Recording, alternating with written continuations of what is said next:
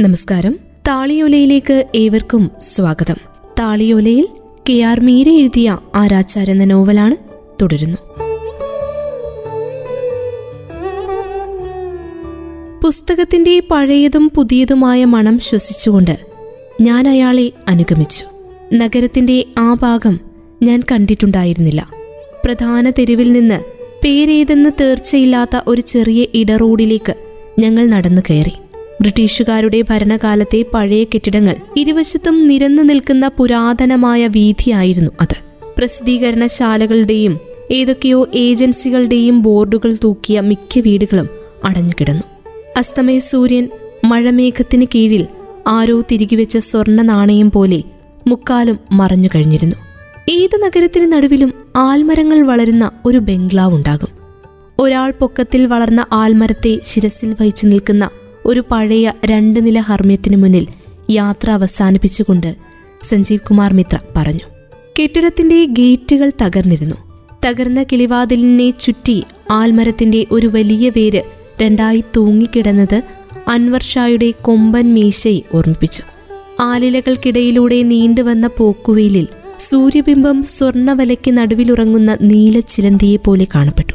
സഞ്ജീവ് കുമാർ എന്റെ കൈപിടിച്ച് ആ വളപ്പിലേക്ക് കയറി. പത്തൊൻപതാം നൂറ്റാണ്ടിൽ പണിതതാണ് ഇത്.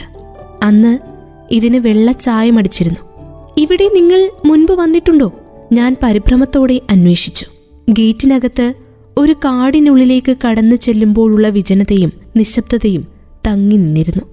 പ്രാചീനമായ കെട്ടിടത്തിന്റെ ഭിത്തികൾ തകർത്ത് ആലിംഗനബദ്ധരായി നിന്ന നീൽമണിയിലൊത്തയും ബൻസിമോർ ചെടിയും നിറയെ പൂത്തുലഞ്ഞു നിന്നിരുന്നു. അകത്തെ മുറികളിൽ എവിടെയോ കാന്തലി ചെമ്പയുടെ പൂവ് ഇടരാൻ തുടങ്ങും മുമ്പുള്ള മാതക ഗന്ധം പരന്നു.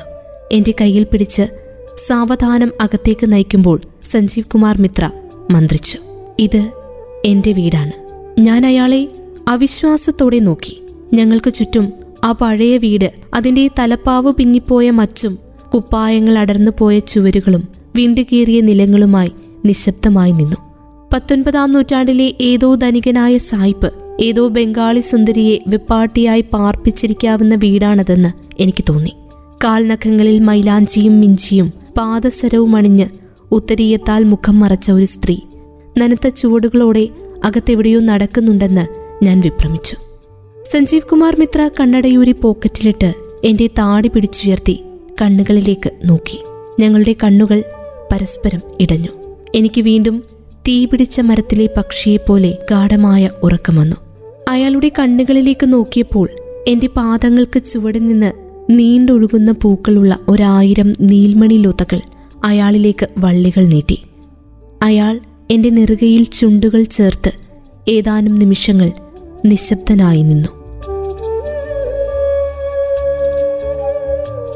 താളിയോലയിൽ കെ ആർ മീര എഴുതിയ ആരാച്ചാർ എന്ന നോവലാണ് തുടരും അടുത്ത അധ്യായത്തിൽ.